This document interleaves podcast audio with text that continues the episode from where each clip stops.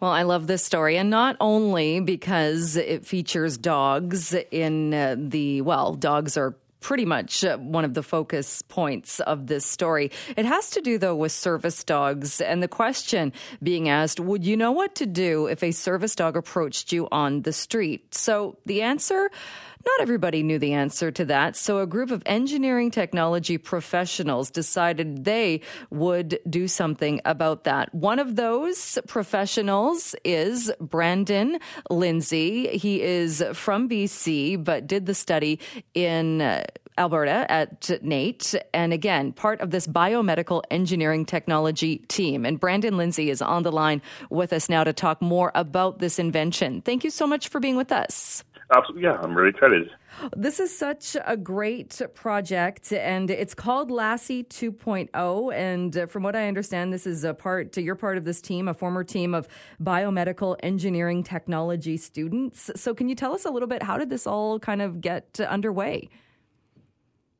Um, so, our final project, we have to do a capstone at the end of our two year diploma program, and this is the capstone that we decided to work on.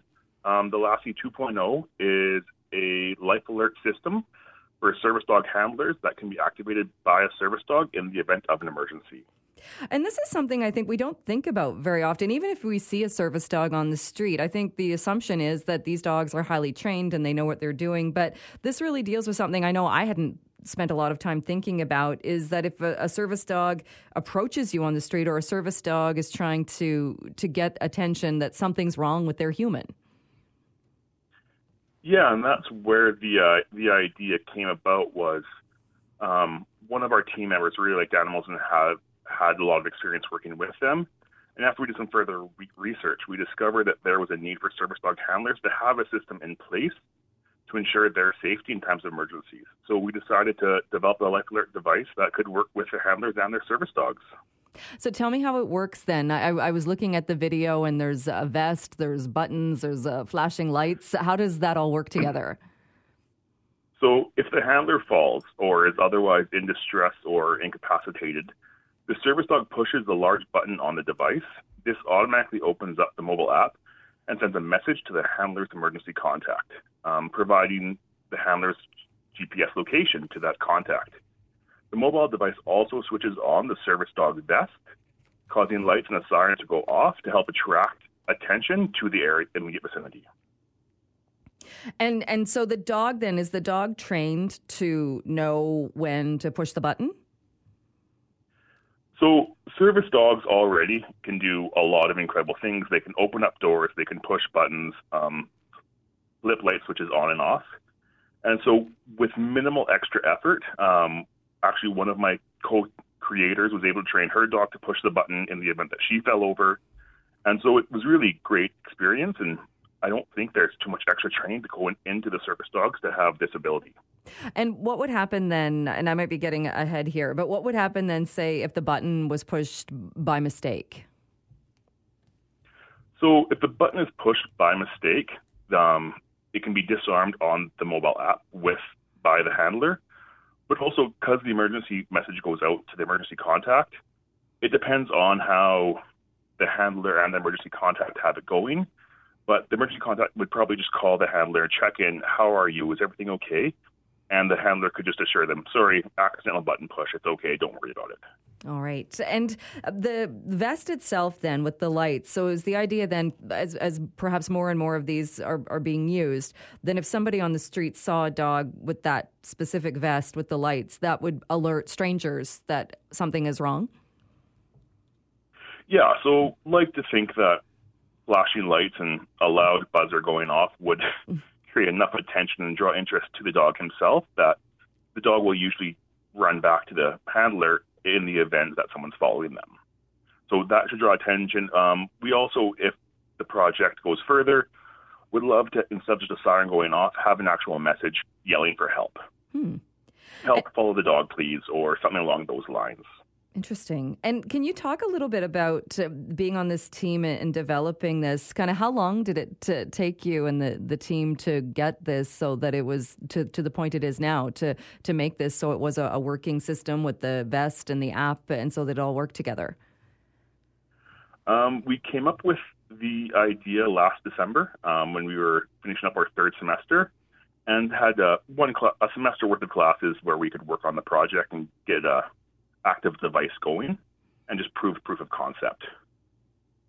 And what was that like? I, am interested in it being, I, I, think not a lot of people are, are super familiar with the field of engineering technology. What was that like as far as developing it? And do you, do you have to try a lot of different things that don't work before you get the right one, or or is or, or is it that's not how it works at all? Uh, there is a fair bit of trial and error. I think, like anything, um, this was our first real time designing circuits, building circuits right from the ground up, um, as well as our program has a lot of programming involved on the back end between the mobile app and communication between all the devices. And so that really took a while for our team to kind of get a grasp on to properly program everything and get that working as well. But I think it turned out really well, and I think we couldn't be happier with it. And the the dog in the video that looks a lot like Lassie uh, was is that a dog that's somehow connected to the team? Uh, that is one of my co-creators' dogs. Yes. and I'm guessing the dog looks very, very comfortable. So I'm guessing that the dog was okay being the, the model or being the dog that was going to be the one that was going to be the presenter, I suppose, of this vest. Uh, well, she has two dogs um, that both look the same, and one dog, I guess, was very happy to wear the vest and be the model, and the other dog was very happy just to push the button and get the treats. very. So they aren't trained service dogs either, so you kind of don't get both with with them, but it worked out really well. Right. Everybody uh, comes away a winner in that scenario. Um, with the, with the goal, then, then I know this is part of that. This was one of the projects, and uh, so great that it's been recognized as a finalist for the Capstone Project of the Year award. Is the idea then, though, with with these projects? That you keep going with them and hope that, that maybe service dog agencies and organizations will see this and realize the value in it, and it could become something that's that's used kind of widely uh, among those organizations. Um, well, while we aren't working on the Lassie 2.0 at the moment, we would absolutely be open to pursuing it further, especially if investors came forward who were interested in the idea. Um, but for now, yeah, we're just all concentrating on our new careers and getting going with that. All right, but it must have been it must have felt so great though when you saw this like you said all the trial and error and then seeing it and seeing it actually working and the dogs pressing the button and this is something that could really I mean it could save someone's life. Yeah, um it absolutely could save someone's life and it, but more importantly I think it just helps give people freedom again to feel safe to go outside and do what they want to do and not feel like they have to have people with them when they're doing things. It can just be them and their service animal, and they can go live about their life and feel safe. Well, it is such a great project and uh, what great work done by your team. Brandon, we'll leave it there for today, but thank you so much for joining us and for talking more about this. Thank you so much for having me.